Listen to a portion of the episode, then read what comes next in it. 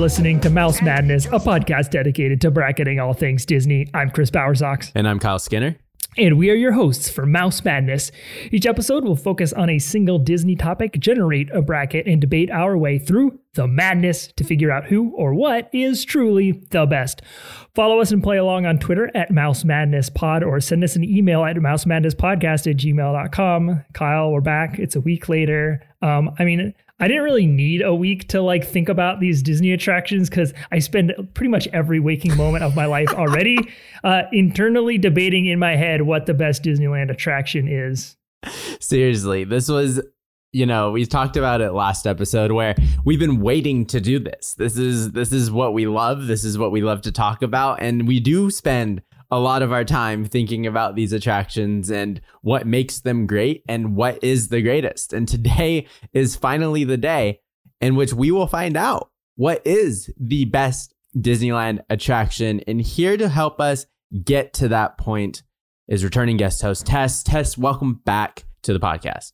I'm so scared. I mean, I am too. I sitting all week on this. I've been like, oh no, what are we gonna do? Like my one saving grace is that usually I lean more towards Kyle than Chris. So if you guys are like against each other, like I'll I'll be able to like push through it. But if you guys are agreeing with nonsense throughout this whole thing, then I'm I'm done. well, uh, no one heard it because it happened before the recording, but Chris logs on and immediately says, I've got some takes for today. So I have a feeling that that we're gonna hear some craziness. And I'm excited for it. That's what we're all about. I'm ready to ruin everyone's dreams, including my own, honestly. I mean, um, lot, lots of great feedback from this most recent episode. Uh, a lot of people with um, some great like Disneyland memories of their own, and uh, Mandy was getting in on the fun Disneyland hat game.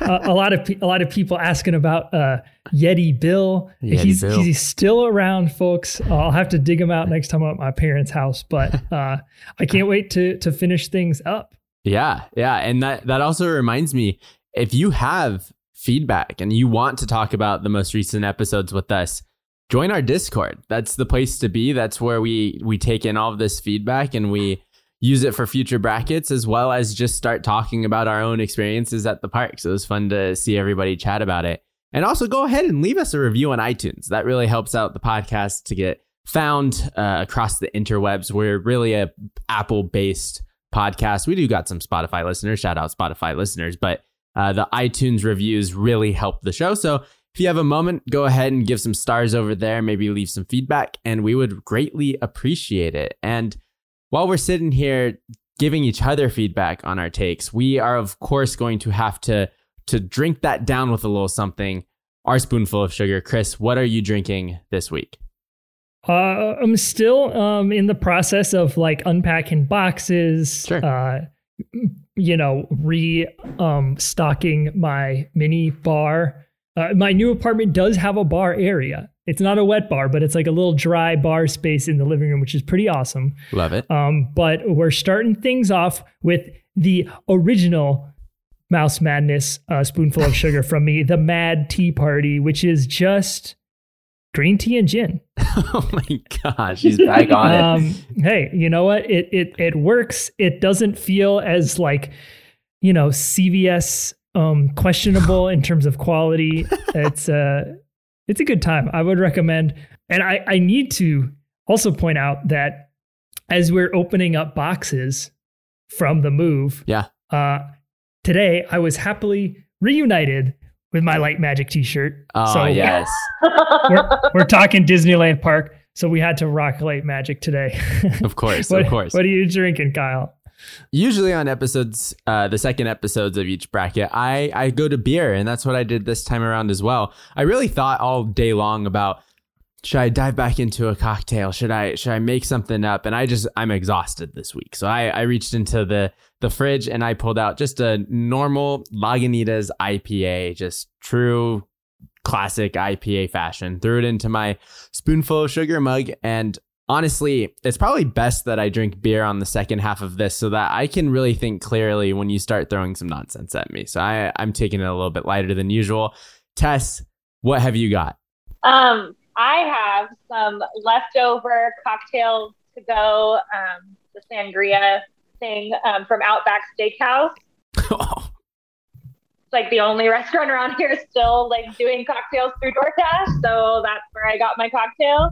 And it's with a bamboo annual pass holder straw oh. that I got um, back when this was probably the last piece of AP merch that they were giving out at the Terrace bar area of wine country in DCA. That name changes by the season. So that's what I'm drinking this time. I like that. And now that I I know the listeners were on the edge of their seat, I am now a magic key holder. So now I can get magic key holder stuff. My boy John in the ticket booth helped me in person.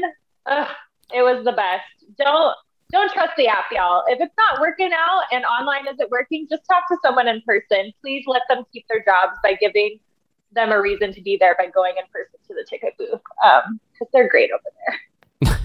we're, we're very happy. We're Amen. very happy to hear that for you because uh, the world would not be okay if Tess wasn't an annual pass holder. We, we just we wouldn't know what to do. The podcast would combust, everyone's phones would blow up, and the world wouldn't be okay.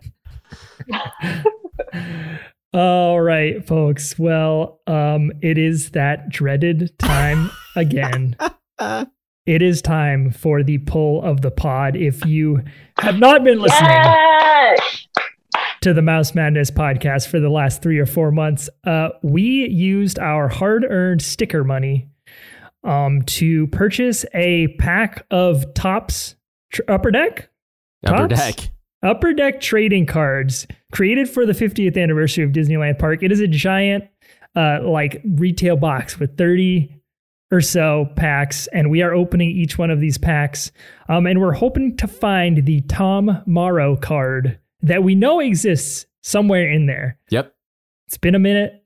We've been doing this, haven't found it yet. Is today the day?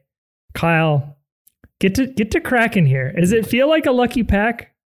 Uh, you know, I when I grabbed it out of the box, I said, "Oh, this one feels feels pretty good." And then I saw the top card, and I was like, "Oh, we might have to go another week." So we'll see. Oh. We'll see what this what happens here. Top card. It is a great moments card, and it is Mickey and Minnie 50th celebration card. We have Aww. Mickey and Minnie with their what I would assume was their 50th anniversary uh, get ups gold dress for Minnie, gold bow tie for Mickey. Um, yeah, so a celebration card. Cool. Interesting because just today, Mickey and Minnie debuted their Walt Disney World 50th anniversary costumes. Wow. It, we've come such a long way. we really have. Since open since opening day, Mickey and Minnie costumes. Oh. I ah. wish we could go back sometimes. Next card is a debut attraction 1967's People Mover. RIP here on the West oh. Coast. One the of goat. Chris's transportation attractions, a journey through some of Tomorrowland's inside and outdoor attractions. This ride had a secret. The motors are not in the vehicle, but rather are on the track. Every nine feet, electric motor would propel the ride forward. So it's a black and white photo of the people mover passing by the Matterhorn on the front and then through journey into inner space, journey through inner space on the back. So, so that's good. a fun one. So good. I got that um, Bob Gurr autograph people mover poster. You do. That is right. Shout out Bobby Gurr, the best Bob. All right. Next card is another debut attraction. I feel like we we've had to have pulled this at some point. I feel like I've already talked about it, but it's 1955's Mad Tea Party. I don't think we I, I don't think we've pulled that one yet. We just it just we've talked about it on opening day attraction, Fantasyland attraction, attraction type. Yeah, we've talked about it a lot. Attraction soundtrack a lot. it's a lot of Mad Tea Party. On the front is the original location of the Mad Tea Party, right behind the carousel. And on the back is a black and white photo of some of two boys going really fast because they're nice and blurry on there. Uh, that's a that's a fun one. And then the final card, I can tell you right now, is not Mr. Tom Morrow. So we'll be back again next week. It is another debut attraction, 1961's Flying Saucers. So Oh. Tomorrowland, they used to have these flying saucers uh, beginning in 1961, didn't last very long, where you were on this massive air table. Like, think about a huge air hockey table, and you sat on these rubber donuts that you could control by leaning left and right, but they didn't really account for the different weights of everybody. So, some people didn't move at all, some people were able to move, and some things just didn't work. Uh, didn't last very long they said, let's try it again. And in 2012, Cars Land opened up and they implemented Luigi's flying saucers of sorts. I don't even remember what it was called. Flying Luigi's tires. flying tires, yeah. Luigi's flying tires. And they tried to do it again and it still didn't work. amazing, amazing. Uh, so that's a good one. And then our final card is the attraction poster of the pack. And this one is Frontierland's Tom Sawyer Island. Oh. So it is a photo of um, what appears to be a redheaded black Tom Sawyer looking out over Tom Sawyer's island with the fort. He's wearing a straw hat. Uh, and there's some other kids on a raft that are canoeing towards the island. And yeah, that is that is this pack for this podcast episode. We'll be back next week to see if we can find the elusive Tom Morrow. Uh, Chris, let's leave the cards behind. Let's get back into this bracket. Let's remind everybody what the demographic was. Um, it's magic key holders. That's it. Great. They, Thank you so um, They're people, they're, they're people who attend the park a lot, and you know, you wanted some really qualified opinions. I'm sorry, Tess, you missed the cutoff for uh, the survey for the. Yeah, that would have been a conflict of interest. Don't worry, listeners. I was not part of the bracket choices at all. Do not worry. Yeah, so these these magic key holders chose 16 attractions and we've narrowed that down to 8. And those 8 look a little bit like this. The first Elite 8 matchup is the number 1 Space Mountain versus the number 8 Big Thunder Mountain Railroad. Down the bracket is the number 4 Pirates of the Caribbean versus Mr. Toad's Wild Ride at the number 12 spot. Across the bracket is number 2 Indiana Jones Adventure versus the number 7 Haunted Mansion. And to round out the Elite Eight, it is the number three, Rise of the Resistance, verse number 11, It's a Small World. Let's do this. Let's hop into it. Uh, Chris, I believe you started out last time, so I'm going to go ahead and take this first point. It is the number one, Space Mountain, verse the number eight, Big Mountain, Big Thunder Mountain Railroad. Big Mountain Thunder. There's too too many words in that one. There's too, we need two two words in a name here, please. Uh talked quite a bit about Big Thunder last time, but we moved Space Mountain on pretty nicely in that first round and I had hinted at some little historical facts that I was going to bring up or this time around. And so this attraction opened up in 1977 in Disneyland is the second Space Mountain in the Disney universe. The first one opening up at Walt Disney World in 1975. And it runs on that very, very impressive computer system that Chris had brought up, uh, where it, these computers can control the break speed. What would you call them? Block, block They're, breaking? they're, they're block zones, so Okay. they don't. The computers don't control the. Well, they do control the brakes. They read how fast that the train is going, and then if they need to apply some brakes to kind of like correct the speed that they hope that the trains travel on, they will do that. But more importantly, they just register when a train passes through them so that the train behind is clear to enter the next section. And that's what prevents roller coasters of all types, not just Space Mountain, from colliding with each other unless the uh, ride operator overrides the block zone, in which case you have accidents like the Smiler where like so it does it does collide. Right. Yeah.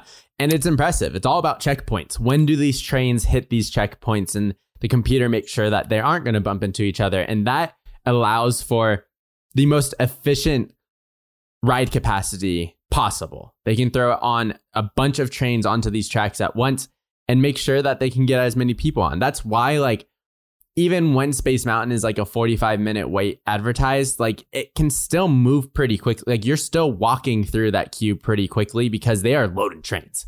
They don't even wait for you to put that lap bar down before you're getting shoved up towards the control center. And that's where they tell you to put it down. Like they're moving these trains and they have to. I can't imagine and being a cast member on this. Isn't isn't the only reason that like the line is so slow at the beginning is because it's like a fire hazard to have so many people down inside the like indoor portion of the queue. Oh, I mean that and makes the, sense. And so so they have to like kind of like limit the line right there to let people go because like it seems like once you like once you're walk into that main room on the upper deck, you're just you're on in like 30 seconds. Yeah, being being a cast member in um, that area for uh, what are we talking about? Space Mountain um, is definitely high stress. I heard on a different podcast from someone who used to work that ride that if, when you're loading it up, you have to do it fast because otherwise it like malfunctions the ride. And like right. they give you strikes, and after a certain amount of strikes, they like let you go. Like they'll either fire you or move you. Like if you cause the ride to break down too much. Yeah, like, it's definitely high stress. totally, I wouldn't be able to do that. That's way too much for me. So I talked about last time you know, my criteria for these best attractions. And one of them is immersion. How well immersed are you when you enter these, these queues? And Space Mountain's an interesting one because the beginning of the queue, when you're walking up past what is now Pizza Planet, is pretty butchered up from what it used to be. Like it, it used to be this speed ramp that you would go kind of glide up over the restaurant, but now you have to go in kind of around the restaurant and then up onto the roof. And it's interesting because the roof is such a large footprint. And we talk about space in, not space as in the galaxy, but space in Tomorrowland that could be used better. I feel like that roof of Pizza Planet that you walk up and you only kind of stand in one little lane and it's this huge, what looks like a helipad could be used for like something really cool up there. And I don't understand why they don't use it. I feel like it's in the direct sunlight, and if they were to add umbrellas and shading and stuff, it would be an eyesore. Like mm. I don't know. I I feel like like when you think of what Space Mountain looks like, maybe I'm wrong, but that's what I think of. Like I just think of hot sun. Like that's why the queue is so short right there. So you're in that shaded part. Oh yeah. Over there, it's out in the open. Oh yeah. So I'm wondering if they just don't want to even deal with it because it would look ugly. I don't know. Sure. Yeah, and I agree. I'm glad that they don't queue us up there. Like I think, but I think that space could be used for something. There could be something there uh, that is not Space Mountain related. It just exists there. They could put. I don't even know what they could do. But let's move on. Where you head into what now they use this like massive indoor area that feels like a almost a terminal for the spaceport itself. There's a bunch of graphics of space on the wall and all it's just it's like a big holding station. There's not a whole lot of theming, but there's some stuff to look at. And then you get to go through like the walkways of this spaceport. And that's the coolest part. That's where the dude is telling you that you're about to go on a roller coaster like ride through uh, dark dark spaces and stuff like that. Head all the way down and you you come into the room that Chris was just talking about. Uh, that could be a fire hazard because there's really only one A in and out, and you're all walking side by side and you see the big like space booster above you. And that's the most impressive part. You feel like kind of your, you know, the suspense has been building as you're walking through all of these corridors that feel like they kind of last forever. And then finally the room opens up and you're right next to a big rocket booster and you see the loading down below and you're you're ready. You're ready to go. Once you get on, you go through this crazy roller coaster in the dark. There's the theming inside is just darkness with a a bunch of dazzling lights everywhere on some of the walls, like galaxies and the like Milky Way is projected onto it. And you're going, you're going not as fast as you think, as Chris brought up last time. Uh, it's mostly the darkness that makes you feel like you're going fast, and all of the quick turns that you can't see. Uh, and it's it's thrilling. It's awesome. I love this attraction. When it first opened, this thing didn't have sound, and I think that is really weird. Yeah. You just went through like a dark building and you just heard the screeching of your roller coaster and the whooshing of like the tracks going by you because it's just a big maze of tracks in silence, just screams. And thank goodness that our boy Eddie Sotto, Imagineer Eddie Sotto, said we should throw some music up in this because this is a little weird. And in 1996, which feels super late to start adding this kind of stuff, But in 1996, he teamed up with composer Aaron Richard and they made what I think is the greatest of the Space Mountain attractions. They took legendary surf rock guitarist Dick Dale and they said, We are going to have you go on a space adventure, Dick. Let's get it going. And boy, does he deliver. It's so funny that they went surf rock for a space attraction. It is, but it's one of those perfect kind of combinations. Right. Same time. Yeah, it's awesome. Um, 2003, this ride closed for a huge refurb where they took the track out and replaced it completely, which was probably needed. Uh, shout out the Matterhorn that hasn't done that because you literally couldn't. And then 2005, our boy, whose name I say differently every single time, Michael Giacchino, go, goes ahead and composes what we know as the Space Mountain soundtrack today, uh, which is why it feels very Incredibles y. You know, it's very uh, whirly and mid century sounding and, and action packed that he does with a lot of his scores. Does the same thing here. 2006, something weird happens. Grad night. We all have gone to grad night. Oh, Tess, you did grad night at Disneyland. Chris, did you do grad night at Disneyland? No, my high school was banned from a prior incident. So we did grad night, uh, 12 hours in a bowling alley. It was really, really, really long time bowling, but I got really good at bowling. okay. 12 hour. Okay, we're going to have to hear about this bowling alley activity another time because that's a long time to be stuck at an alley. But in 2006 for grad night, just just only at night, this ride would switch to Rock It. Rock It Space Mountain which featured a like way harder rock score to go along with the attraction. Only for grad night because that's what the high school seniors want. They want some rock and roll, baby. Rock and roll on my Space Mountain. And then that December, they're like the kids love it. They love some rock and roll on Space Mountain. Uh, sorry, Dick Dale. Sorry, uh, Michael Incredibles. We're not going to do that anymore. We are going to bring in the Red Hot Chili Peppers. We are going to celebrate the year of a million dreams. We're going to call this thing Rockin' Space Mountain, and we're going to use the song Higher Ground. And that's going to be the soundtrack to our attraction. And they did that there. And on California Screamin', they did Around the World by Red Hot Chili Peppers. Red Hot Chili Peppers are now officially in the attraction zeitgeist of Disney parks.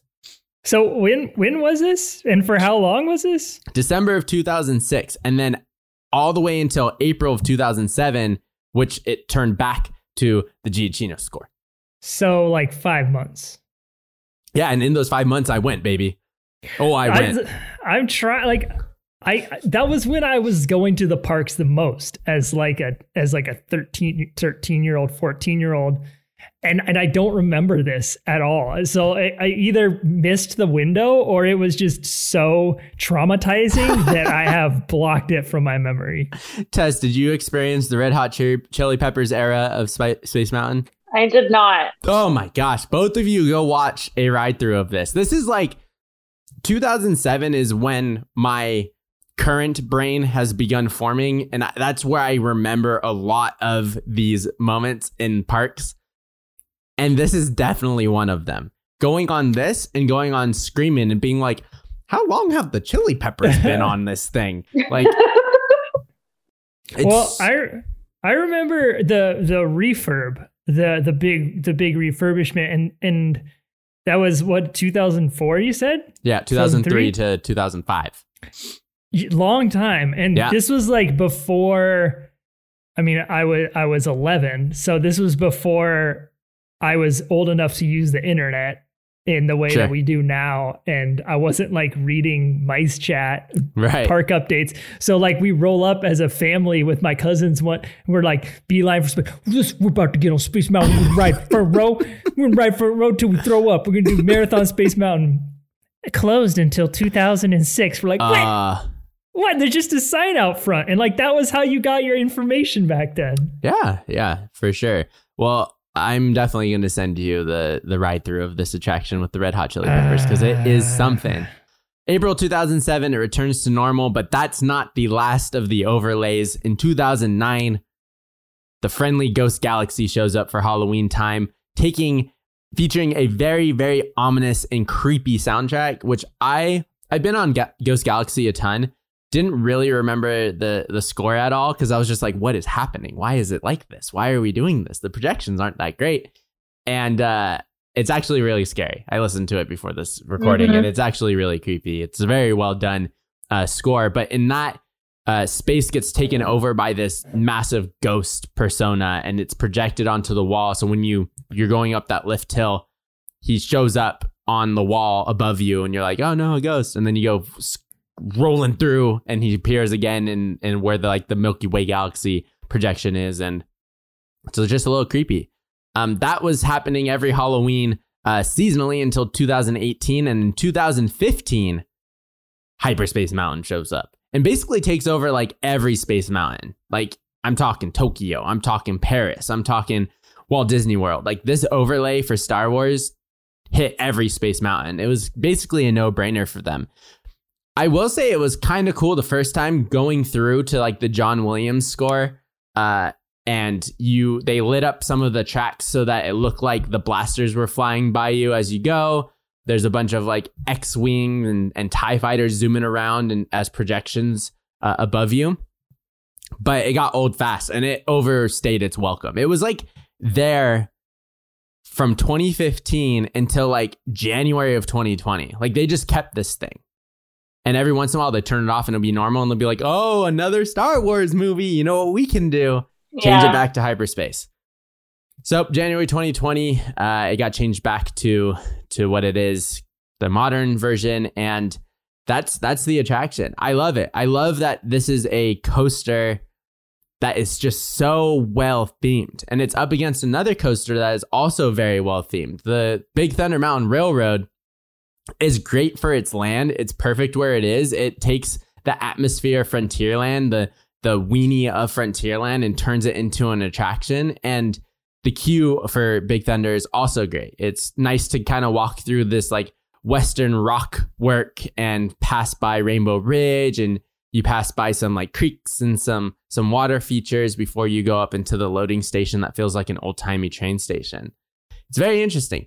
Uh, when these two are stacked up against each other, I have to go Space Mountain because, gosh darn it, that last lift hill on Big Thunder sucks. And the ride experience of Space Mountain is exciting, thrilling from the start to the end, and I love it a lot. I'm going Space Mountain.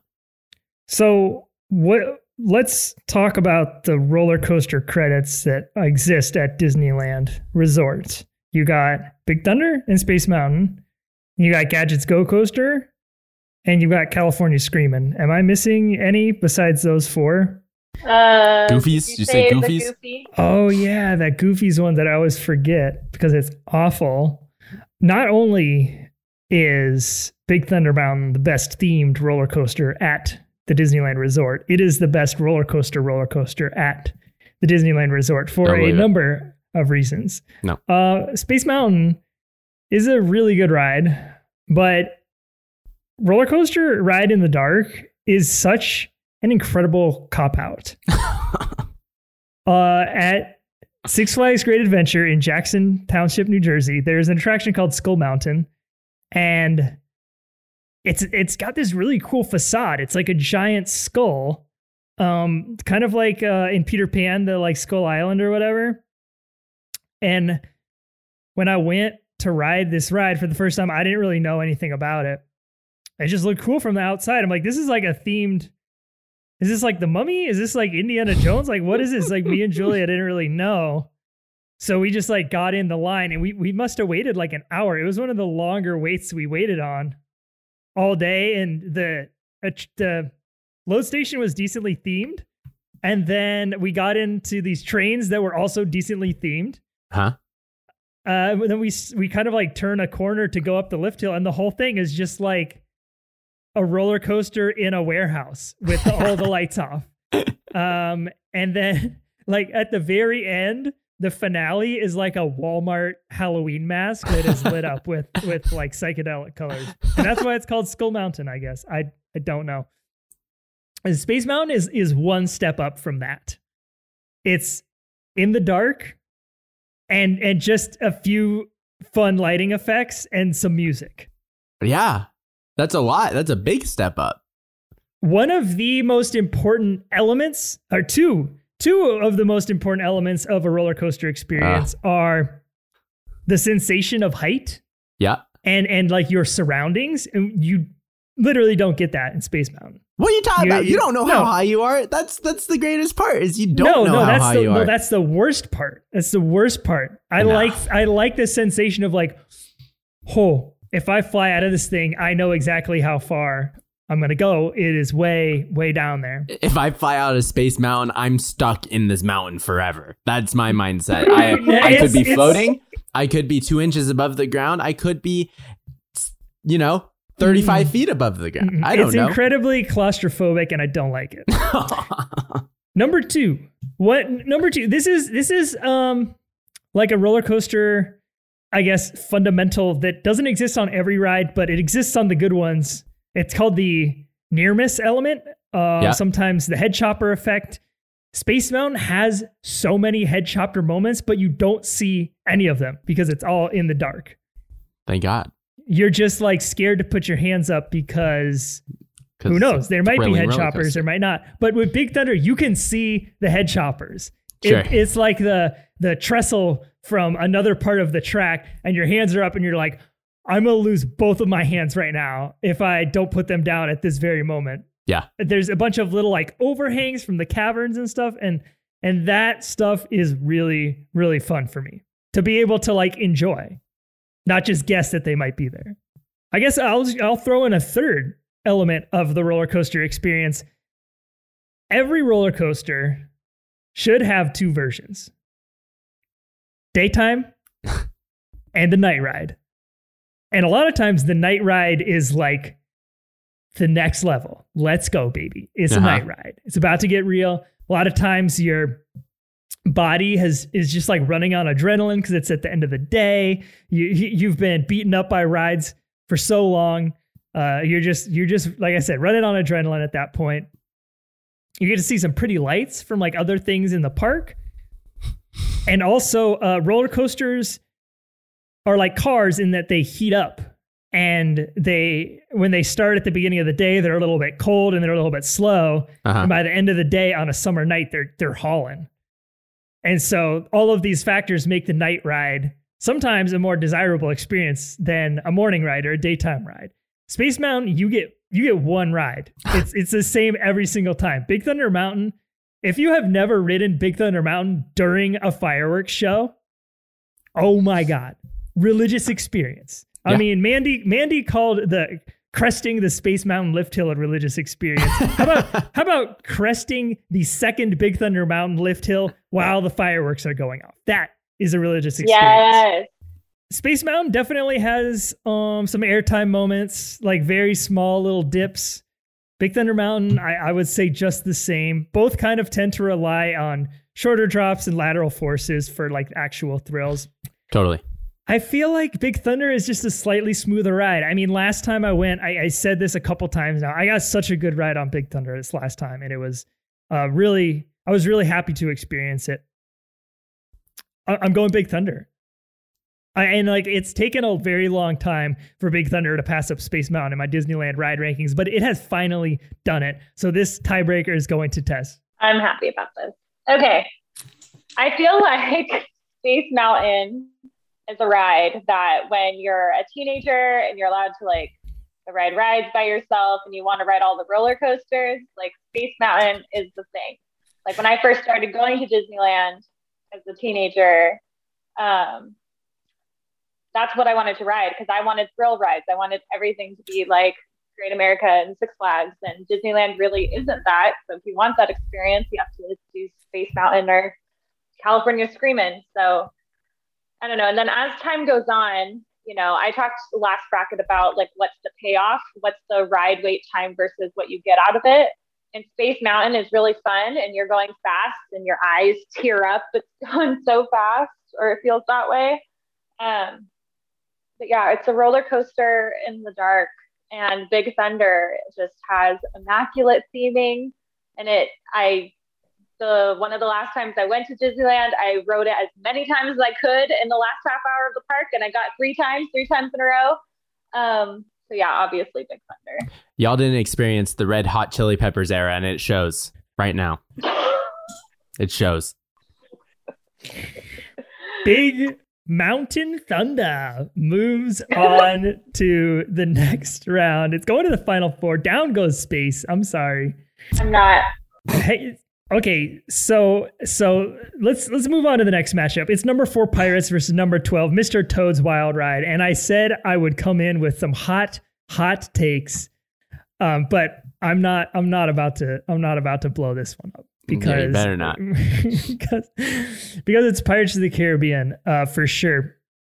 Toad, um, I basically advanced it on the last episode out of spite for Peter Pan because I just I just wanted Peter Pan off this bracket.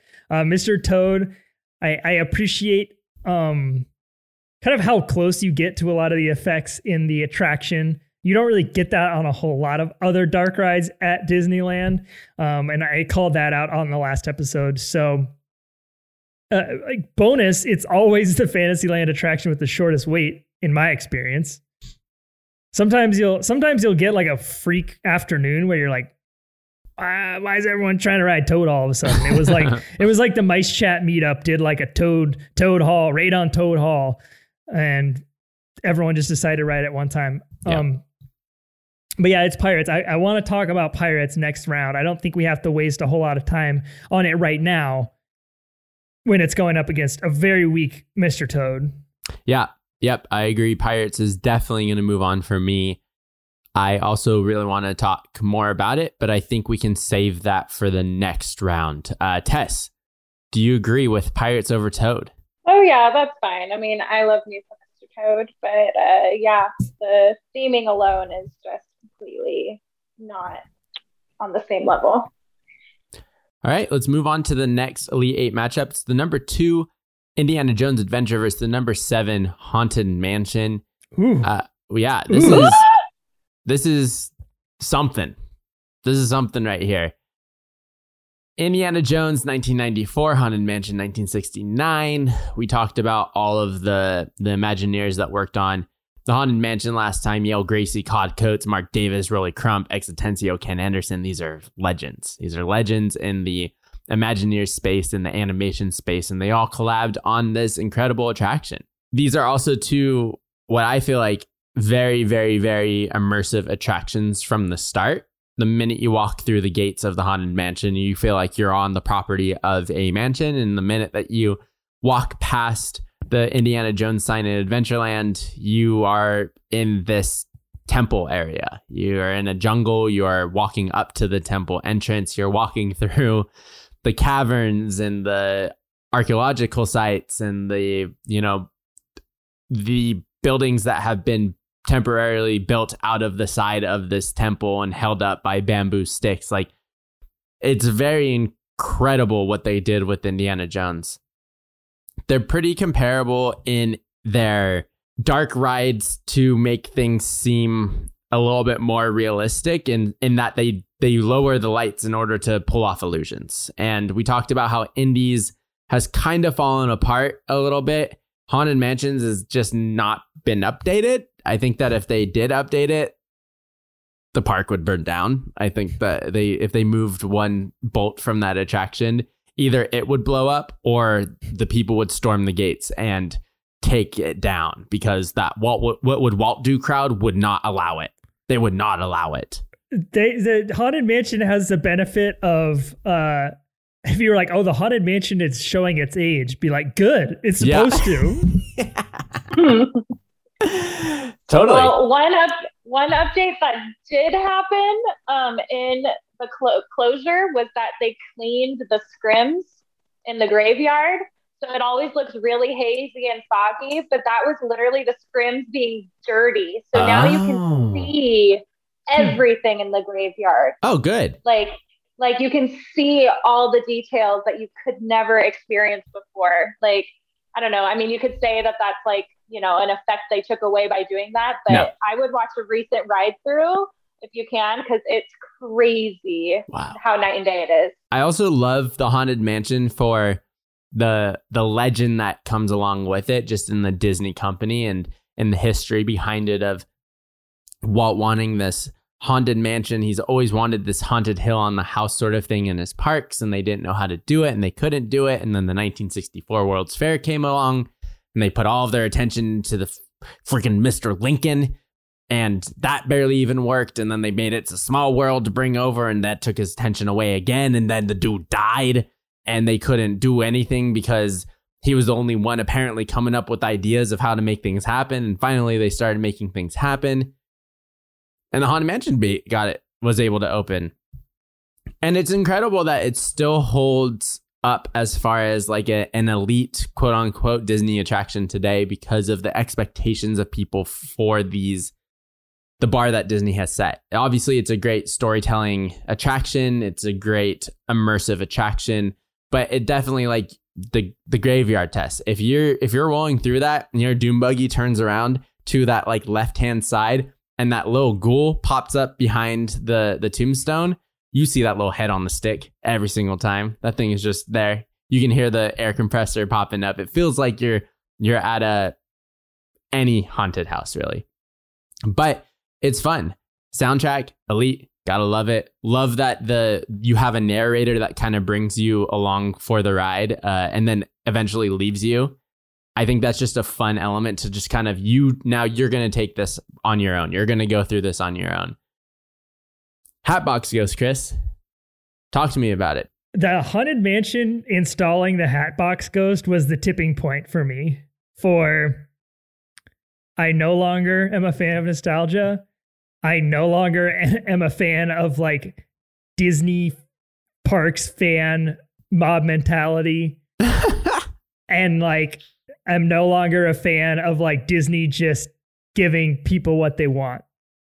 I think the Hatbox Ghost being this sort of urban legend was such an incredible added value to the Haunted Mansion. Totally. Where like it's a ghost story in itself, right? Hmm. And I remember like staying up late at night many times in in like my early Disney Parks fandom days and like reading about this ghost and looking at just a couple of photos that existed and like you know one guy's found footage home movie of like this could be the Hatbox Ghost like let's put him kind of like um transpose him on the position where we think he might have been. That was so cool to just like uh dream about what what it could have been, like what could have been there. Um, so no, I did not think it was a necessary audition addition. I didn't think it was missing from the attraction at all. I wasn't like, oh man, this would be so much better with a Hatbox goes. Like it was, it was already really good. Like it was one of those things. It's like we got what we wanted, but we lost. We lost. You know, like I said, we lost the ghost story. Mm-hmm. Um, is it done well? I, like the original concept was it was like a practical effect, right? Where it was just almost like a shade would go over the face and then a shade would open up in the hat box and the face would appear. It was like a very, you know, because it would be so dark that you couldn't see that there would be like a black screen over the illusion. And like so much of what I love about the Haunted Mansion and why I think it has remained a relevant attraction where we don't say, "Oh my gosh, this this attraction is showing its age," is because so many of those illusions have been around for centuries.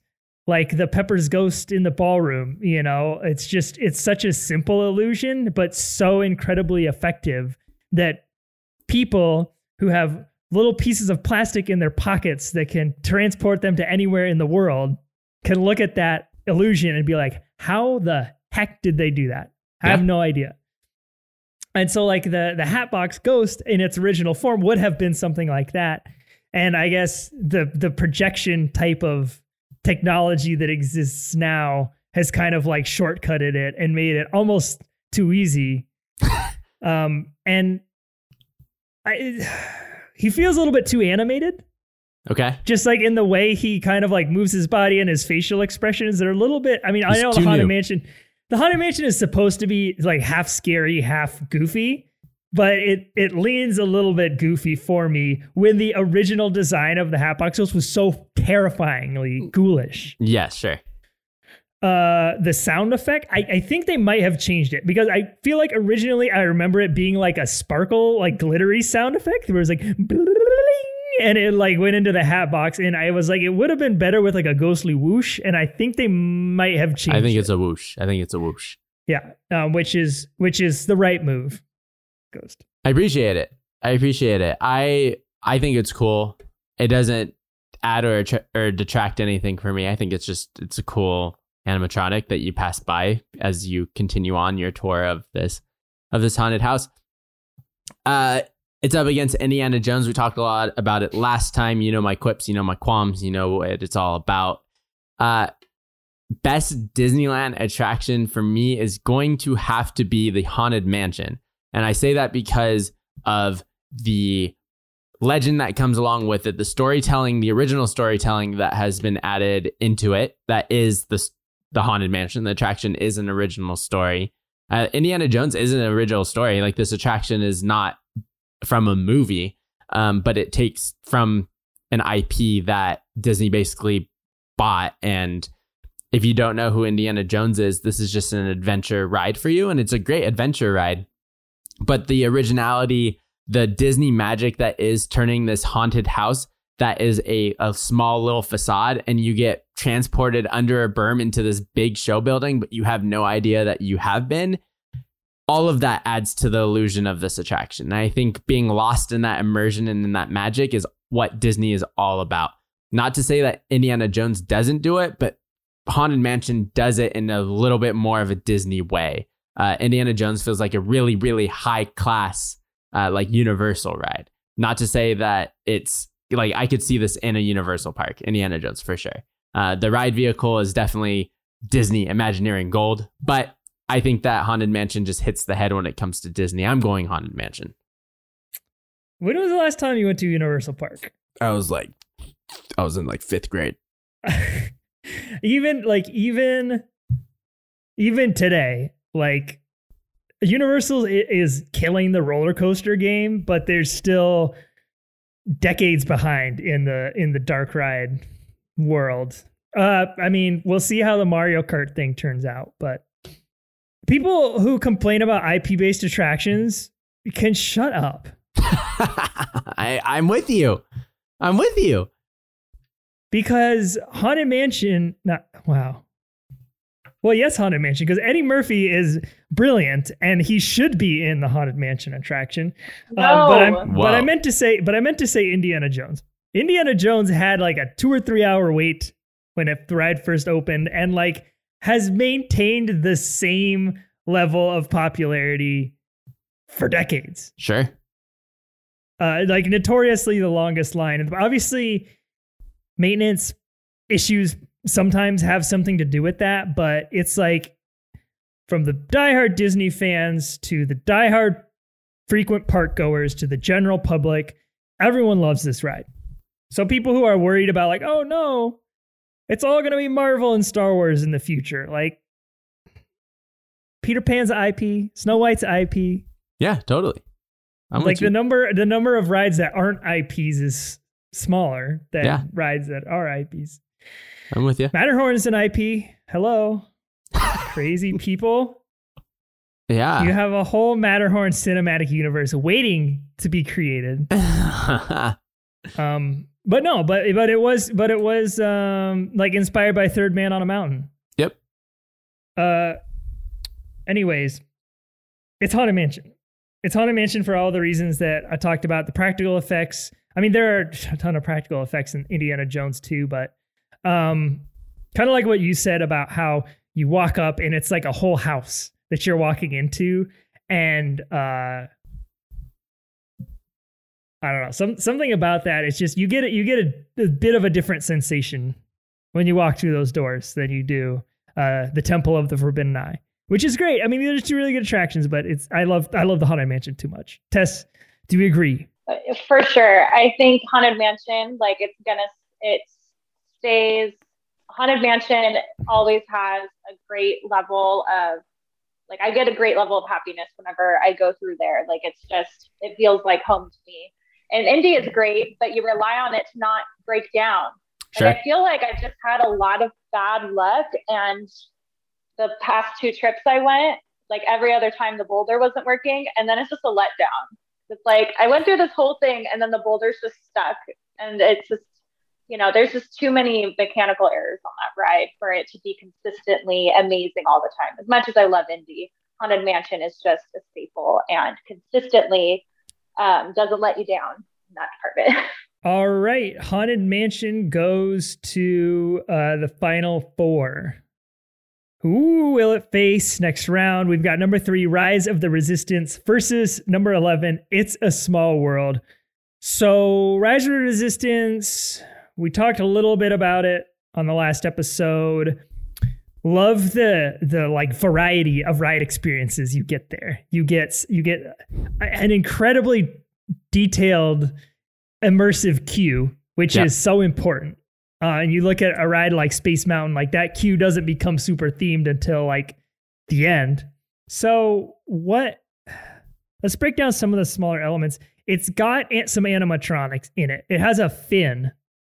Um, when you're you're doing something, Pe- people's people are shooting at you, and then you kind of like go into this little hangar or something where the the AT-AT walkers are shooting at you, and there's like a Finn by a door, and he's like, "Take the elevator." Oh yeah. No, I not don't even that way. that.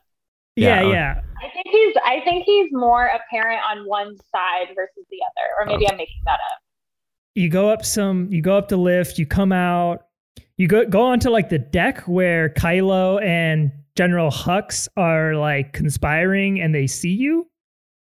Um that part is pretty cool that part is pretty cool to me. Um the feel like feeling the sense of space in like the the bridge of a giant galactic star cruiser like that um is really cool. We used to love going to the star trek experience um, in Las Vegas. Have I ever talked about the Star Trek experience on this podcast? You mentioned it before, but I think it was very briefly. It was it was phenomenal. I'm sad that it no longer exists, but like um the immer- the immersion's there in that moment uh, when you're on the bridge with Kylo and Hux. And you end up like going backwards. There's a lightsaber that goes through a roof. Uh, these blaster cannon things Yeah. are like shooting out, and you have to kind of like time your walk, er, or time your vehicle like times itself going in between the blasters, and you can see space out on one side of you Right. that's one of the best parts of the whole ride because that part feels so real. Like that is on the level of the Boulder in Indiana Jones, where you're like, I don't know if this thing is gonna run into me or not, or like, is this effect going to malfunction and like T-bone us Totally. in our little ride vehicle? Um, and then of course, uh, the you've got the simulator element to end it. Such a good ride. It's such a fun attraction. We shouted out the stormtrooper room as well at the beginning. The the level of effort they put into this ride was so refreshing yes. during a time when so many dark rides, both Disney and non, were leaning towards screen technology and projection mapping to do the heavy lifting for the attraction. We saw it with Remy and uh, Snow White's Enchanted. Eh, that one might have come later. Um, and Mickey and Minnie's Runaway Railway came a bit later. But when this um, trackless technology first came out, the specter of the quote unquote black box attraction was always kind of like lingering in the background. That at any moment, Disney could create a ride that is basically just on a sound stage. There are no animatronics, there are no physical sets, it's just projections, and they could change it to a completely different theme and story at any moment. And I don't know if that's something that like Imagineering said that they could and would do, or it was just like someone thought that up and was like, oh, I guess it's plausible. I think what they said that that like um we can make this whatever we want because of the screen technology. I think they said that with Guardians of the Galaxy Mission Breakout because they were like we shot and every every opening is going to be a screen and we shot it at a specific way that every camera angle so that you could it felt like you were actually on that mm-hmm. stage with them and the benefit of us shooting it like this is that we can swap it in and out any way we want and we can throw overlays on it um, so i think that's where that first kick began was when they turned the tower of terror into the Guardians of the Galaxy but walking into that stormtrooper hangar was the Unreal. moment where i was like there's there's no way that this could ever be rethemed to anything else but Star Wars. Yeah. Um. So so it was cool. It was like again a level of immersion that only Disney can do. Um. Here's the thing, though: is Star Wars a difficult theme to create and maintain? When you think about the aesthetic of the Star Wars universe, the materials that they use to create a spaceship it's all like clean plastic and metal. Hmm. So while it is accurate and therefore detailed and immersive, is it incredibly mind blowing? Yes, but it's it feels a little a, slightly easy to me. I don't know. You like the Star Wars fan base is the most avid and dedicated fan base that I think you have to get almost everything right in an immersive Star Wars attraction. Like I don't think that a Star Wars is a open it up and build it and it looks like a spaceport and so therefore it's Star Wars. I think there's a lot of details that could and probably mostly do go over my head that is very intentional in a Star Wars look and feel that makes sense to the avid Star Wars fan. And I think that it would feel a little bit more like a easy option to do like the spaceship theme if it weren't for Batuu itself and like everything about that themed land is just like crazy detailed. Mm-hmm. So it, it it doesn't feel like a shortcut when you take the entire Galaxy's Edge experience and and like put it into one package. It's a small world. An incredibly immersive experience in its own right. Yeah. Uh, what do they call it? Like the happiest little happiest cruise around the world, yeah. around the world or something. Love that, you know. and I don't know. What would Walt do? No. What no. would Walt do? That thing would be gone if what would Walt do? And something like Rise of the Resistance would exist. He was all about pushing technology. This thing is a boat flume that isn't even in flooded rooms. He like this is this is such an outdated tech that he'd be like, we got to move on from this, everybody. The thing is, like, you have to consider that Disneyland is for everyone. Yeah, no, for sure. For, for people of all ages, for people of all body types that come from all walks of life. Yeah. And have multiple interests, different different interests and different things that inspire them.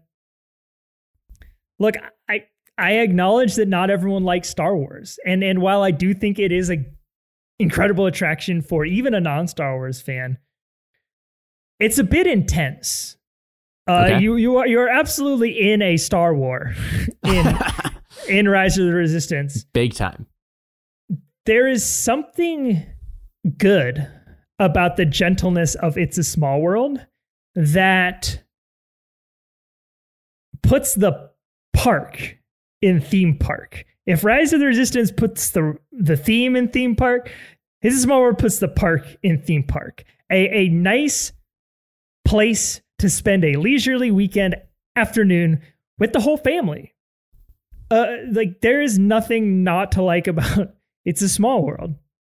I think when you factor in the ease in which you can get on It's a Small World, in addition to the iconic It's a Small World song that everyone who speaks the English language knows, I have to give it to It's a Small World here. Rise of the Resistance is the best attraction on this planet. And I haven't even been on every single attraction on this planet. This thing is an incredible feat of imagineering, of storytelling, of show of immersion. It is phenomenal. But I believe I didn't even pass it along last time because I feel like Star Wars is such a new phenomenon in Disneyland that it doesn't even feel like a Disneyland attraction at times. Uh, much like I'm sure Indiana Jones did the same thing to Adventureland. I'm sure people were having that that same take that this doesn't feel very Disneyland because what the heck is Indiana Jones doing here in Adventureland? Yeah, I mean, I was going to move Small World on anyways. I think that that just fits way more Tess- of the Disneyland profile. Fits way more of the Disneyland profile than Rise of the Resistance. You think about asking anyone who's been in, been to the park in the last year and a half and ask them if they've been on Rise and ask them if they've been on Small World. Half the time they probably couldn't get on Rise because it is near impossible to get onto that attraction. And if that accessibility isn't there, then how can you crown it the best attraction if no one can get on it? That that doesn't make for a good attraction if you can't ride it. That's just a big show building out in the distance. I'm going Small World. That means Small World's moving on. Tesla us have it. I I hear you. I get I I don't get it. I mean, it's it's not what's the most accessible ride, which ride have you ridden the most, which one has the shortest queue. It's like which is the better attraction. Okay. Like It's a culmination as of all of it. Yeah, all of those things make an attraction better.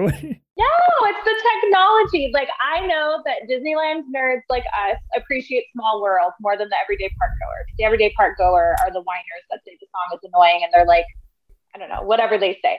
I love Mary Blair. I love Small World. I love Small World Holiday. Like I'm all about Small World, but it's just comparing apples and oranges. It's comparing a really old park staple that has so much history and that everyone can enjoy. I do agree with you, Chris, that I, I do think about the accessibility in the sense of can everyone, is it a family ride? Like I get that. Um, you know, Rise of the Resistance is more accessible than other rides, you know, if you're having equilibrium issues as you get older, way more accessible than like Guardians of the Galaxy or other shaker upper rides. But I don't know. It's just all the immersive details. And I'm not a diehard Star Wars fan. Like I'll I'll end with this. My two favorite parts of the attraction are just so small and they're not even what makes the attraction so great.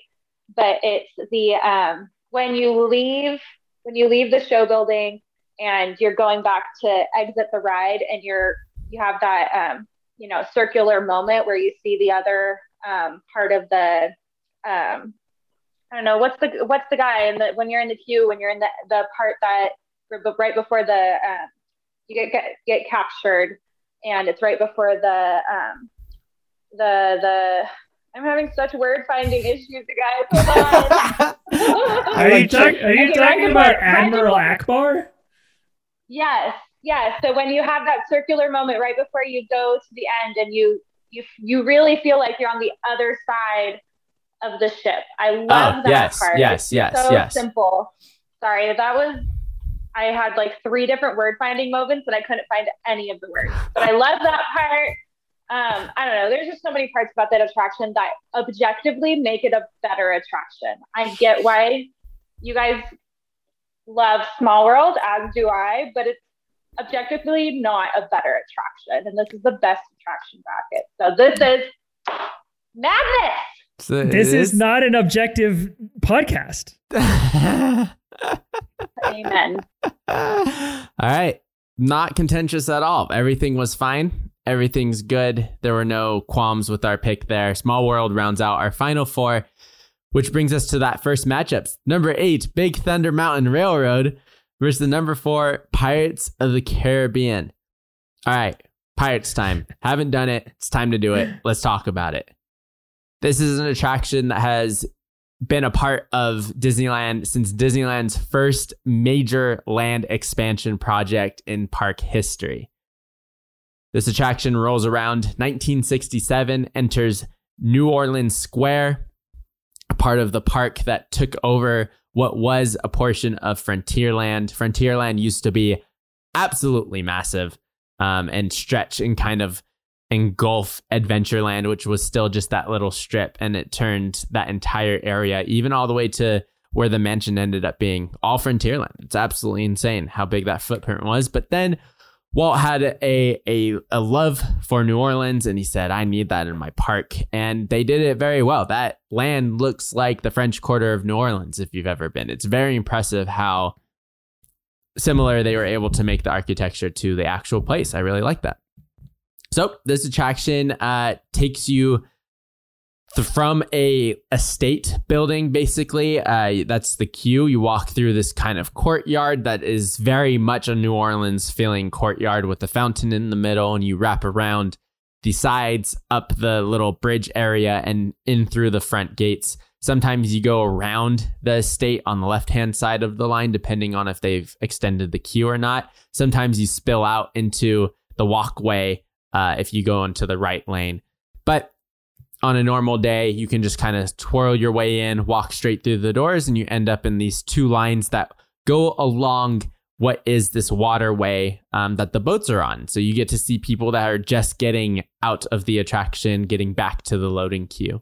You launch off from a landing that's called Lafitte's Landing. John Lafitte was a French pirate, pirate and privateer way, way, way, way, way back. And he actually operated a warehouse where he smuggled goods uh, that were taken during his time as a privateer in New Orleans. So it fits that his landing, Lafitte's Landing, would be the place of launch from New Orleans Square into this Caribbean type atmosphere because this is a, a port where a lot of these privateers would keep their goods that they stole under you know, government rule as privateers. In reality, they were just pirates that had a, a search warrant.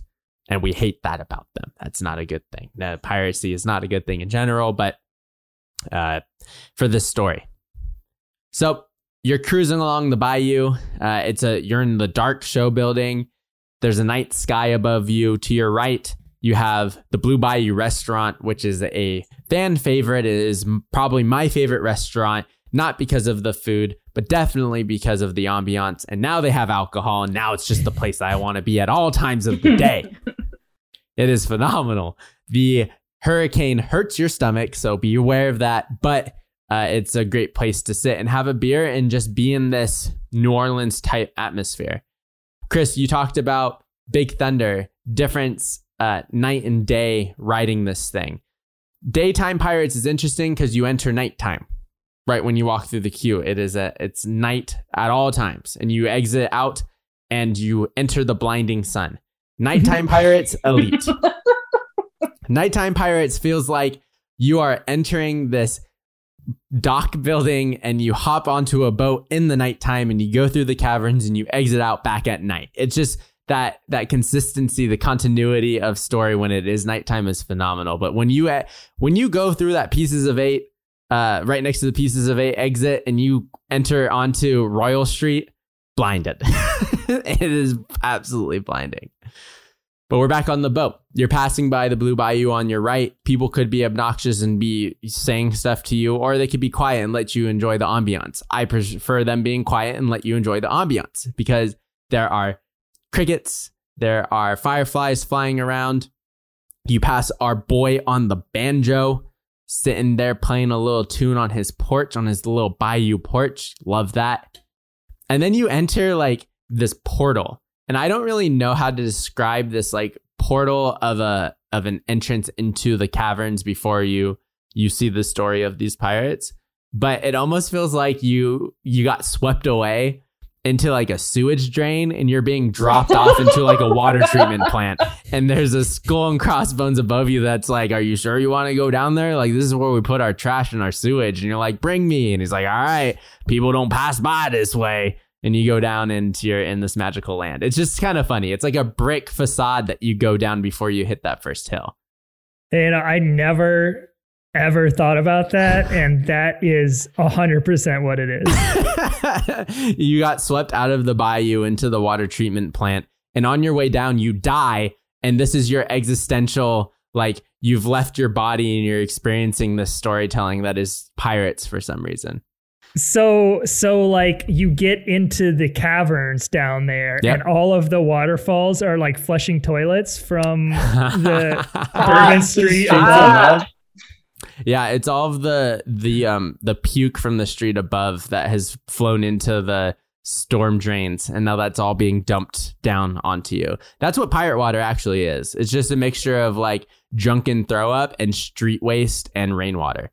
And they and Oh they my put they must put like ammonia down there, and so the whole pirates experience is like a fever dream from the Yeah. chemicals. Right, right, right, right, right, right. Exactly. We've we've nailed it. That's all you got to know.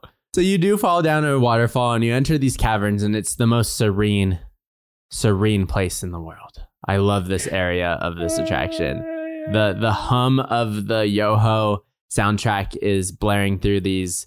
The is is gently sending you downstream. You are passing all of these like blue and purples and and whites in the lit caverns you pass by on your right the the iconic pirate that is steering a ship that has run aground and there is a lightning storm happening and you can kind of see the figure but once the lightning strikes you can see it's a skeleton. And that's where you start that part of the story of um, this cursed treasure basically. And you see the dude uh, sitting on the on the bed. He's looking at like a map on the bed, and he is a skeleton. And he's looking through a magnifying glass. Basically, the story goes is that this is like the cursed pirates, and then you once you go through this dark tunnel, the dark tunnel is telling you that there's a curse on the other side. In the tunnel, it's a dark tunnel. This tunnel is where Davy Jones for the last like 15 years existed until they renovated it back to the original tunnel and added the effect, the practical effect of the changing uh, figure where you pass by and it's a it's a human and then as you pass by it he turns into a skeleton. Really it's just a use of great use of mirrors. But in that dark tunnel you hear a voice and the voice says, "No fear of evil curses, say you." Ha ha ha, properly warned. B says I. Who knows when that evil curse will strike the greedy beholders of the bewitched treasure? And that's what you've seen. The pirates got greedy, stole this cursed treasure, and it basically killed them and made them these skeletons who we think are living, right? Like the dude is trying to steer a boat. You got the two folks sitting at the bar that are guzzling down some hurricanes, I'm sure, and it's just going right down through their body. They're cursed. They're cursed pirates. They're these immortal pirates. And that's really what the Curse of the Black Pearl tries to play on in that first original movie. Then you get to see how they got there. All of the pirates are alive. Yoho starts playing. You're- Well, I guess you go through the um, the Port Royal where you pass by the boat and Barbossa's screaming over and the the fort is yelling for Jack Sparrow. Now in the original that storyline wasn't there. The original it's just these pirates that are pillaging this village. But now there's this Jack Sparrow storyline that goes through. I don't recognize it as my pirates, but we accept it. It can it's whatever. Pass by the boats. Pirates are pillaging this village. Village is on fire. You go through this fiery wreckage. You see the drunken pirates at the end who have stolen this treasure and now are testing fate by shooting each other in an armory. Then you go right back up the waterfall that you came down. You exit the water treatment plant back on the other side into the daylight or the nighttime. Um, this, I mean, this is goes up there with Haunted Mansion, right? It's like these Imagineers got together and told this story of this cursed treasure, and instead of telling it in an order that you're used to, from beginning and to end, pirates do something bad, they steal the treasure, they're dead or cursed. They show you at the beginning. These are look look what where are you? Oh, there's a lot of skeletons. Oh, these are like living living dead people. Oh, this is crazy. Wonder what happened. Then you go through the darkest tunnel of your life and this voice, this haunting voice is telling you like this is see, see that? That's what happens when you steal that cursed treasure. You say there's nothing to worry about. I say you should worry about something. And this is how they did it. And this is how it went down. And you drop the beat and you go in and it's yo ho, yo ho, Pirate's Life for me. And you see just that that iconic, all the iconic show scenes that we all know and love. Uh, what's your favorite one? Favorite pirate? Favorite show scene? Favorite pirate? Sure. Favorite I can't I don't know that I can pick a show scene. I really enjoy the the water fight between the boat and the fort a lot Mhm. because that building feels so much bigger than it actually is. And the just the firing of the cannons over you is really cool effect. But my favorite pirate is the dude who for whatever reason is stealing all of the hats. And he has one foot on a boat and one foot on land and he's trying to get into the boat but he's holding all of the hats. Like my boy just really wanted to get fresh one night and said let me grab all of the hats in this village and he's like he's like balancing on it balancing i, I love that guy what, what about you tell me yours Fa- favorite show scene is the pirate with one leg over the oh of course bridge Uh-huh. that you can like look up and see his nasty, dirty leg. yep Um, and what he's holding like a bottle of rum that's on fire, right? Yeah. He's like mhm. holding an active Molotov cocktail. Like what? wh- what happened to that guy after we went under the bridge? blowed up He got, can he get blown up though because he's cursed? uh, that's true that's true Uh, favorite pirate though is uh, I feel like so many of the pirates look the same. oh yeah they're, They're like kind of all like- the same faces so so my favorite pirate is the one super distinct looking pirate and that is the little short chubby one that looks like a giant baby in the three person band Oh. who's like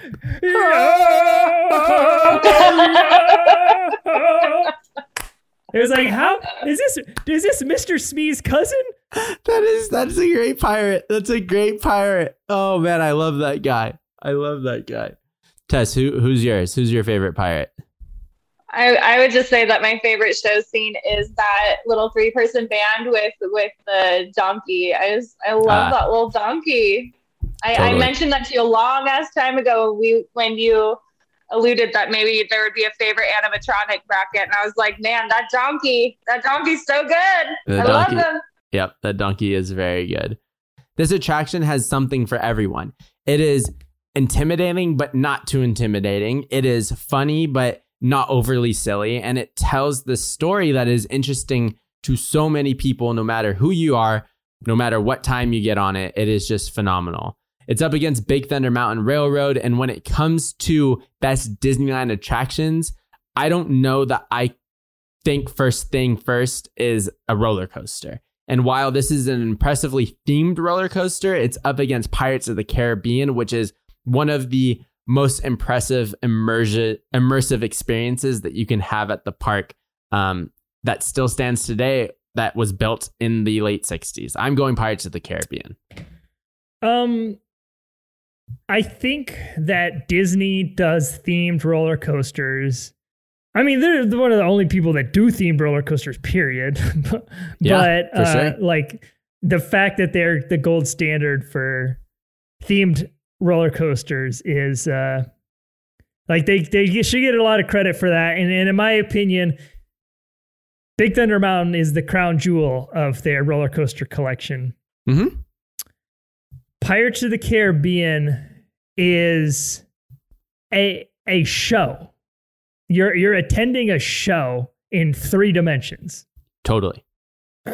And that idea is so ingrained in the culture of Disneyland Park and the presentation that they're striving to put on to their guests. You know, they're not customers and these aren't rides.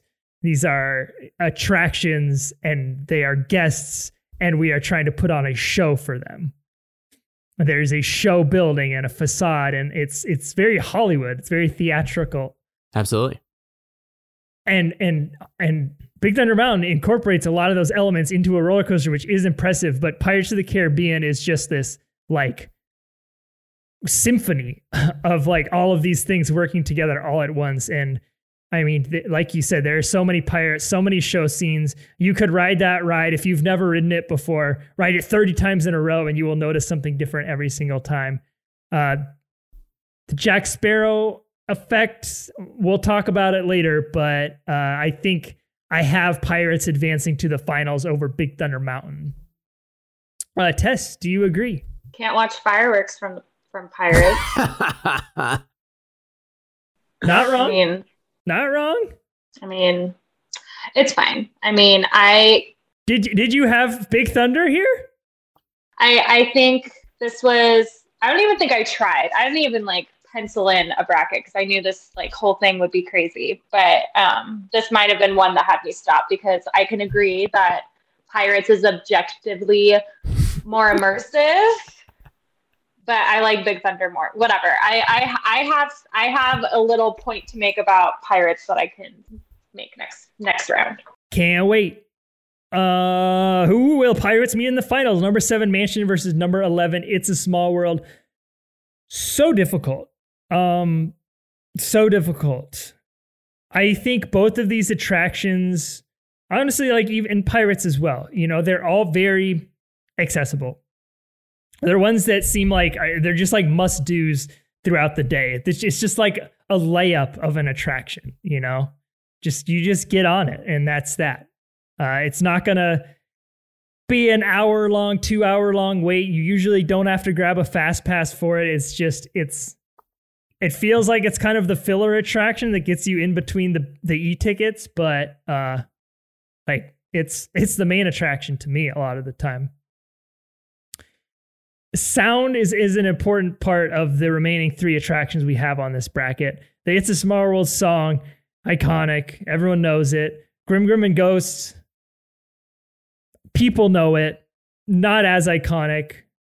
Uh, the the lyrics of Grim Grinning Ghost and the script for the Ghost Host narration is poetry. It is. I think I said this in the attraction soundtrack, but I'll say it again.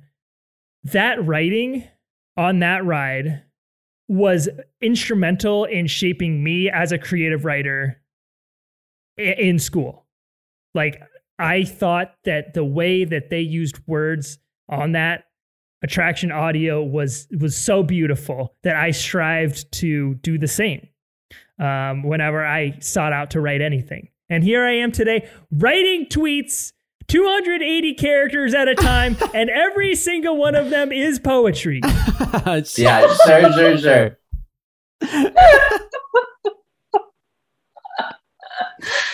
Uh, big dreams, big dreams. Thank you, X Atencio. Thank you, Claude Coats. Thank you, Rolly Crump. Y'all made my career possible. Uh, the actual like Grim Grinning Ghost like composition as as time goes on, I enjoy it less and less. Why? I don't know. I don't know. like I like I'll I'll find myself hitting skip once the like ride narration part is done on the ride through audio. I'll be like, nah, I got it. I got it from here. I know how it goes. Definitely listen to it in the car this morning for my Halloween playlist of the season. So you you chill out. You chill out over there. Garbage opinion. Sitting in traffic, like now don't close your eyes and Excuse me, miss, you were going 95 in a 45 zone? I think It's a Small World is a nice attraction. I think that it is I I I hard to call something like It's a Small World underrated, but I think it's a it's a top tier attraction. But I think up against Mansion, ah, it's hard. So okay, question. Is is the message of It's a Small World tone deaf and naive, or is it or is it what we all need to hear in 2021? This is a question. I don't know the answer to it. I think it's an even mix of the of both. I think it's a really do I walk off that ride thinking, man, world peace, let's go, guys? Like, do I believe no, but am I immersed in the experience when I'm on it? Yeah, it's very sweet. It's a very good sentiment. It's definitely like the the um the like colorblind excuse where nothing nothing matters. It's okay because it's a small world, but where it's also in Fantasyland where nothing matters and everything is supposed to be supposed to be perfect and fantastical. So it fits where it is uh, in this perfect harmony of a world that Fantasyland exists in. Damn, that's the answer. There is an answer to that question. Got him. Got him. It's an unproblematic world after all. yeah, it's uh haunted mansion. It's haunted mansion. I hate I hate that I I have nothing I hate that like I don't have anything more to say than I just like it a lot, you know? Yeah, sure. But I do. We're at, we're at bias time. It's bias hour here on Mouse Madness. It's definitely a haunted mansion. I don't think you need to be sad about that.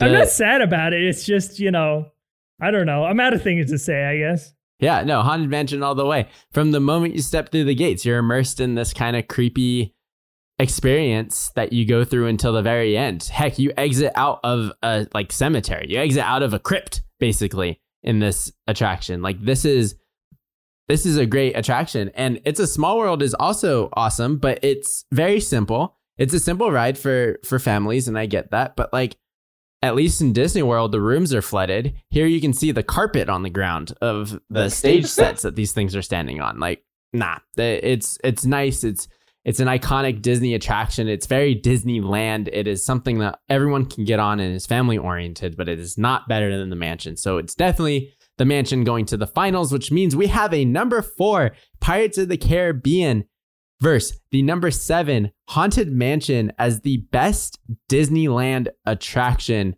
Uh, Chris, Let's go. Chris, My bef- God.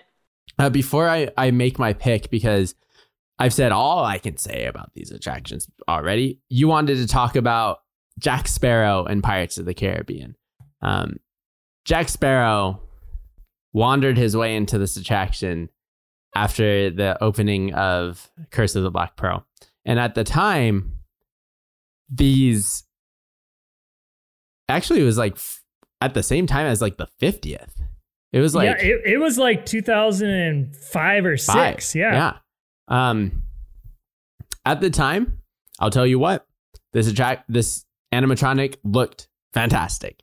I remember going through in 2006, 2005 and being like, that is a real looking person right there. And especially when it's juxtaposed against these like 1967 animatronics that have been like mechanics have been changed out every once in a while, but are basically the same in their movement and their their look with Jack Sparrow there, it's like that is an actor. That is that is Johnny Depp right there.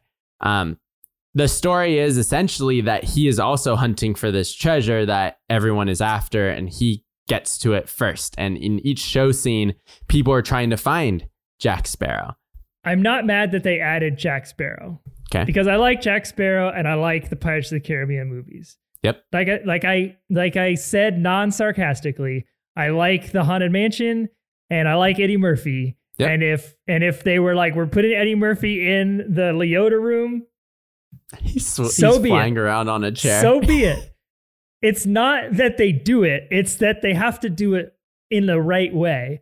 And for them to basically like rewrite the attraction to be about the hunt, the scavenger hunt for Jack Sparrow felt a little bit like revisionist history. Um, and I, I wish that it was more of like an Easter egg than uh you know, where be Captain Jack Sparrow? mm-hmm. Totally. And have and have him be like the very final thing you see, be like, haha, Jack Sparrow just like punked everyone. Um it's just like a little bit too heavy handed, I think. Davy Jones and Blackbeard were both the waterfall, but I think that's gone now, right? That's gone, and it's that changing. Yes, the Man. octopus or Yep. the squid or whatever. Yep. We had a fun, we had a fun, uh, very, this was a very pre COVID tradition that my family used to do on Pirates of the Caribbean. It was this like billowy smoke that would like come down and, and project. So we would try and sit in the front of the boat. And then as soon as we would get like within distance from him, we would just start blowing like all five of us. And if we were bringing friends, we would all just go, Oh and God. like it would it would basically make his face blow up. And and like the effect was completely ruined. You could see like the projector like light beams and it was so rude. Um Oh. and i'm sure it got saliva on a lot of people in the rows behind us or in front of us if we were sitting in the back. But i definitely missed that uh, effect being there. And then they also added uh there's a Davy Jones at the end when he's like, "We'll meet again" Yeah. or something. Yeah. But like that is an ex- that that moment in particular is an example of like I don't mind it because it's added, right? Sure. Yeah. And and I was very disappointed to see the finale Jack Sparrow, not only because it was like a weird way to end the ride differently, but like for what it replaced. It was the two dudes trying to hoist the treasure up the ramp Yeah.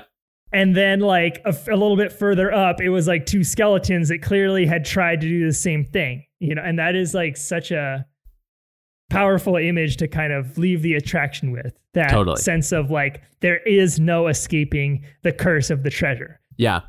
And you know, I I don't mind his addition at all. I'm kind of like you.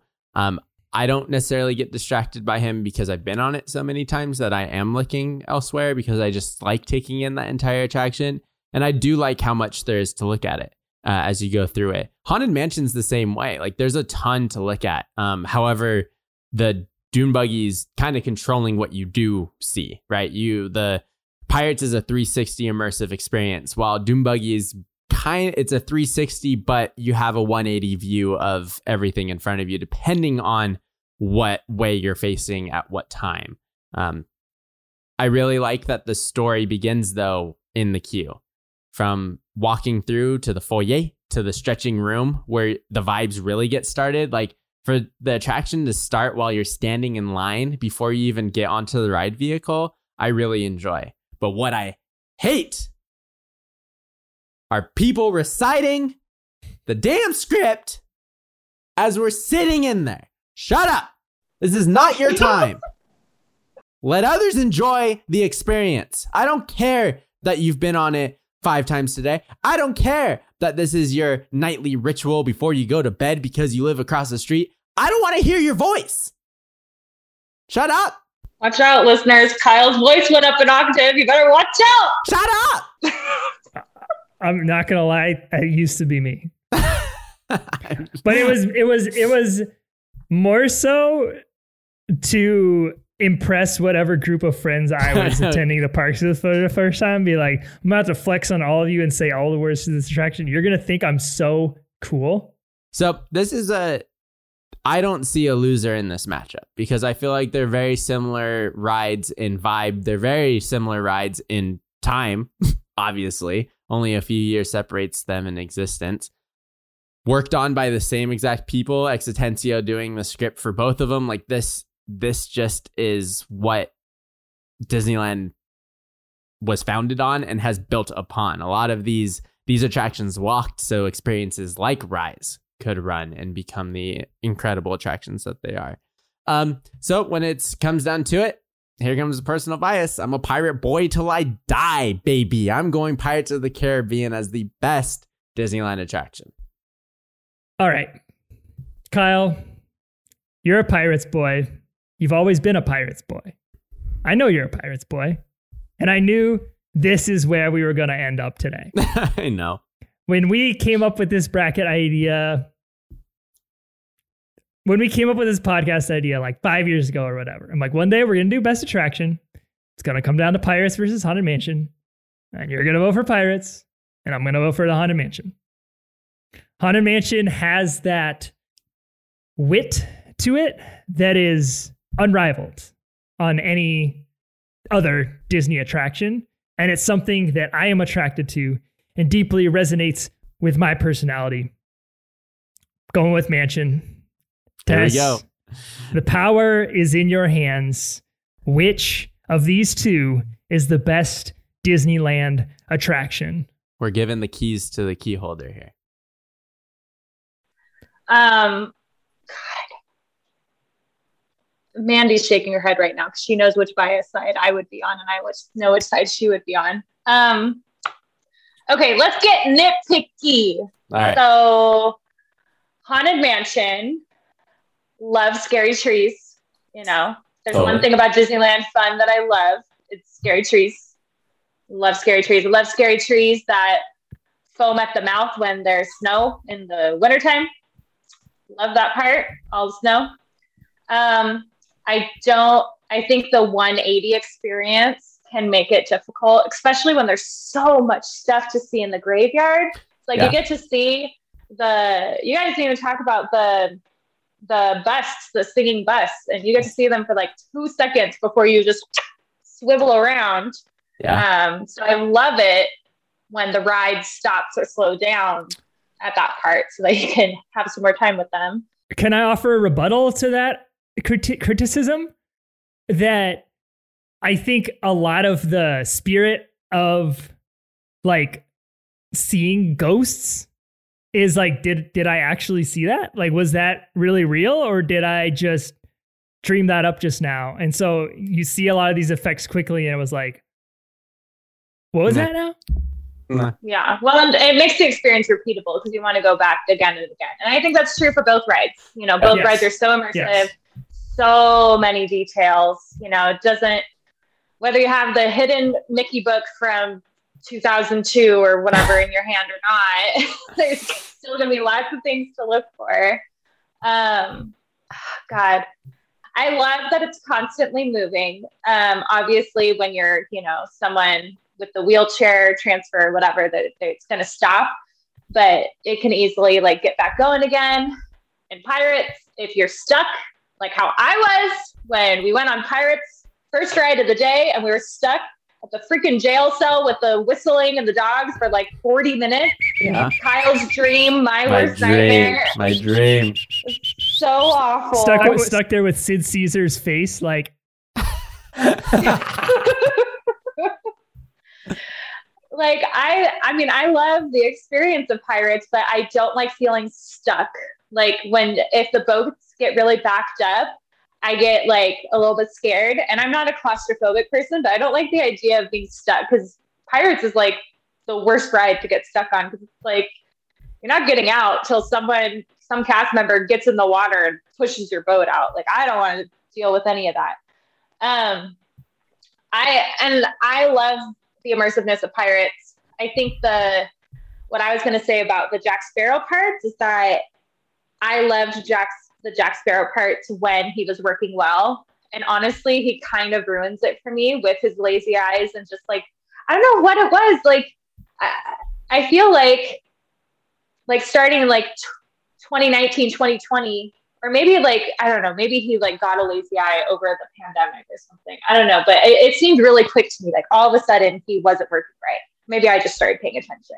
I think he's been that way for a number of years now. I've noticed it for a very long time.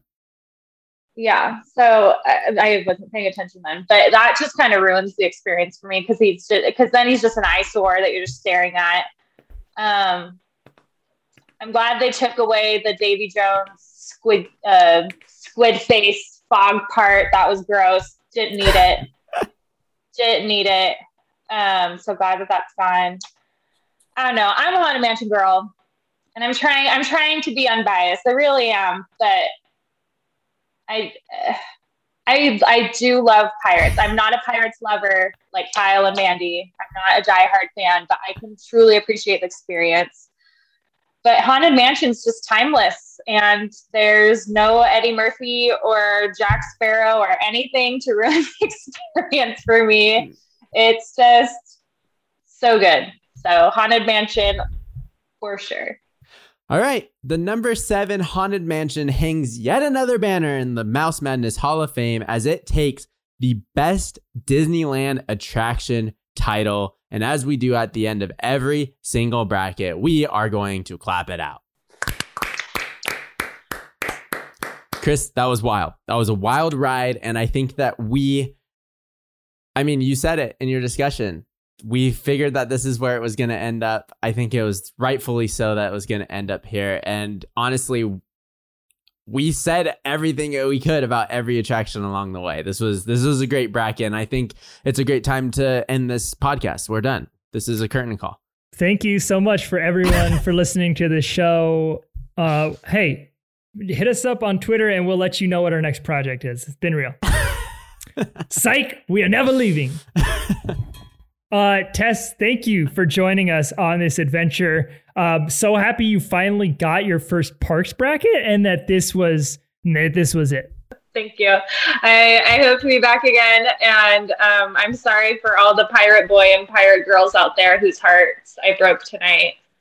Kyle's never speaking to me ever again. We'll recover. We will rebuild. All right, everybody. You know how to reach us. If you've got something to say about our attraction choices, uh, if you've got a bracket idea, if you want to hop in and do some co hosting of your own, please email us at mousemadnesspodcast at gmail.com or hit us up on social media. We're on Twitter, Instagram, Facebook, and Discord. All of those channels are linked in the description of this podcast. We cannot wait for the next episode, folks, where we head to a galaxy far, far away. But until then, one piece of advice for all you listeners beware of hitchhiking ghosts.